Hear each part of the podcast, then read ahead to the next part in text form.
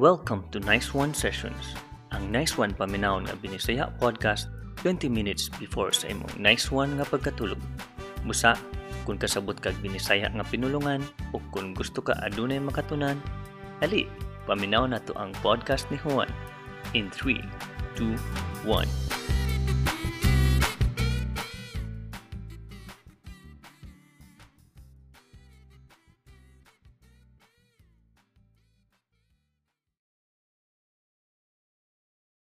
Have you heard the 80-20 rule of relationships?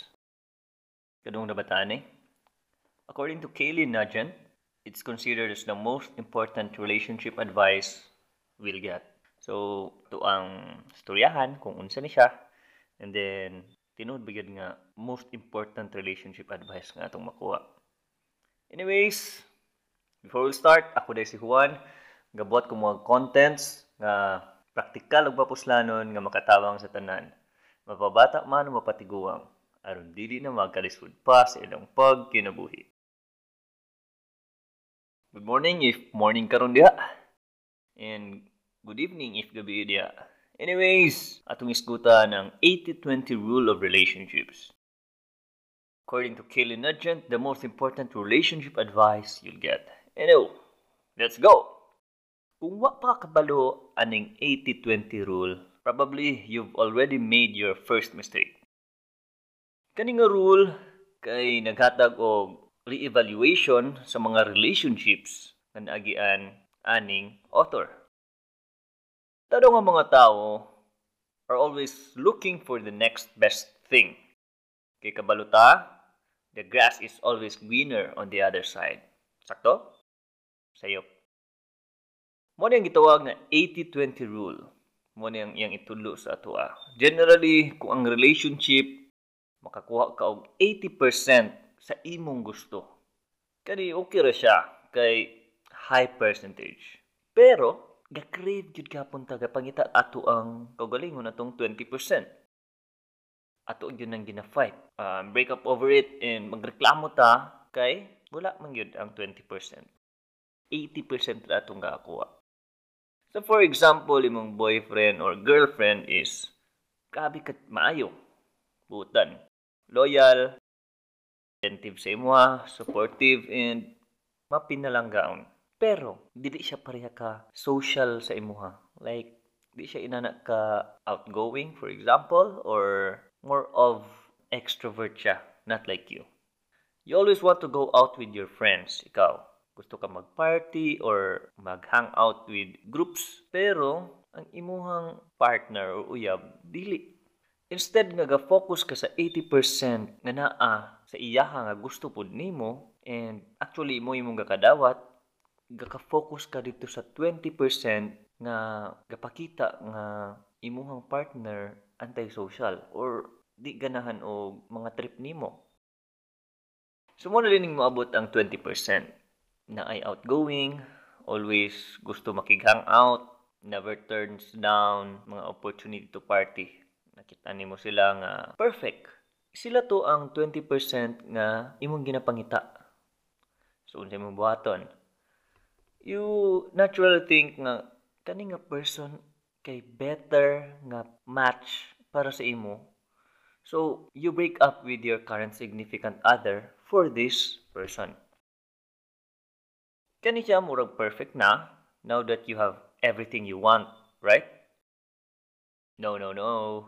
Mas ma-realize na din nimo, puhon-puhon, do nga naa ka atong 20%, again, you only have 20%.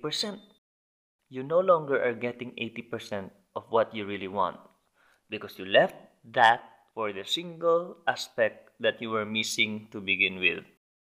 Ang 20% na anon ta sa mong atubangan like an ideal option. But you forget when you go after the one thing you were missing. Kakawala na sa imuha. Ay, actually, nawala na sa imuha ang naunta sa imuha. Imong gi-give up ang 80% of happiness for only 20% nga imong sige ka pangitaon. Imong gi-give up ang pagka-caring niya, respectful, pagka-amazing nga partner para sa usa ka posible di man po damingon nga palainom pero probably or party animal by tawag ana? Because it seemed like everything you wanted at the time mao to imong gigusto gipangita at that time kaysa katong imong partner nga naay 80% mo to ang 20% nga wala sa iya nga gusto pud nimo. Kani nga rule probably obvious but the next time nga mag-complain ka sa imong partner imong boyfriend or girlfriend I suggest nga you think twice and remember the 80% nga imong gakakuha kada adlaw and I hope 80% or what kabalo basin more than 80%. Anyways, forget about the 20% that's probably something insignificant anyway. Appreciate your loved one and always let them know it. Don't get caught yearning over 20%. So, mo to ang advice coming from uh, what I've read. So, naado tay 80-20 rule sa 100% nga tong gusto, dako daw kay ang chance nga ang 80% na ana dito sa ato ang partner karon. Moging partner nimo siya kay mostly sa imong gusto, characteristic ba, hilig ba, or appearance ba, naa sa iya. And that's 80%. However, mo po niya itong ginapangita na 20% ay dili siya in ani, may pato siya in ani. Na mga aspects nga ginapangita nimo sa imong partner di niya mahatag baka or wala gid sa iya or di ba niya gusto. And then nakita nimo sa lain. Nakita nimo sa lain kimong gipangita batwa ka kabalo 20% ta dito sa overall nga gusto nimo and then sa kanay mong bag-o nakita karon 80% na pod ang wala sa iya pwede man siguro i-work out which I believe yes But it takes time. Inyong i-workout para ma-come up ninyo ang another 80% or probably perfection of 100%. But would it be possible? For at that moment? I don't know. Later? Few years? Few months? Maybe. But ang pangutana, atong una-unaon gid pirmi kato bagyod nga 20% nga wala sa imong partner, probably ex nimo, would it really matter? If it's very important siguro 20% nga wala sa iya, gabi gid ka importante sa imuha. It's uh so ba over my dead body nga consideration for you like 20% or nothing, I suggest kabala. Pwede, pwede ra. But again, consider the 80% and probably ma-work out pa ang 20% na mo pabor sa imuha. But if it's beyond your control, you decide. The suggestion here is that take a look at that 80% nga naa and then rethink of that 20% nga wala. Needed ba gyud? If needed, then go on. If dili raman di ay needed, then why not stay? That's the message for today. Thank you very much and good night.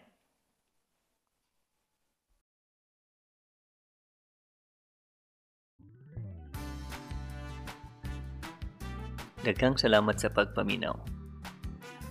Kung ikaw adunay nasabtan, kung ikaw giganahan, kung ikaw adunay natunan, please subscribe and follow. And if interested ka to be one of my guests, just leave a message. Once again, thank you and see you.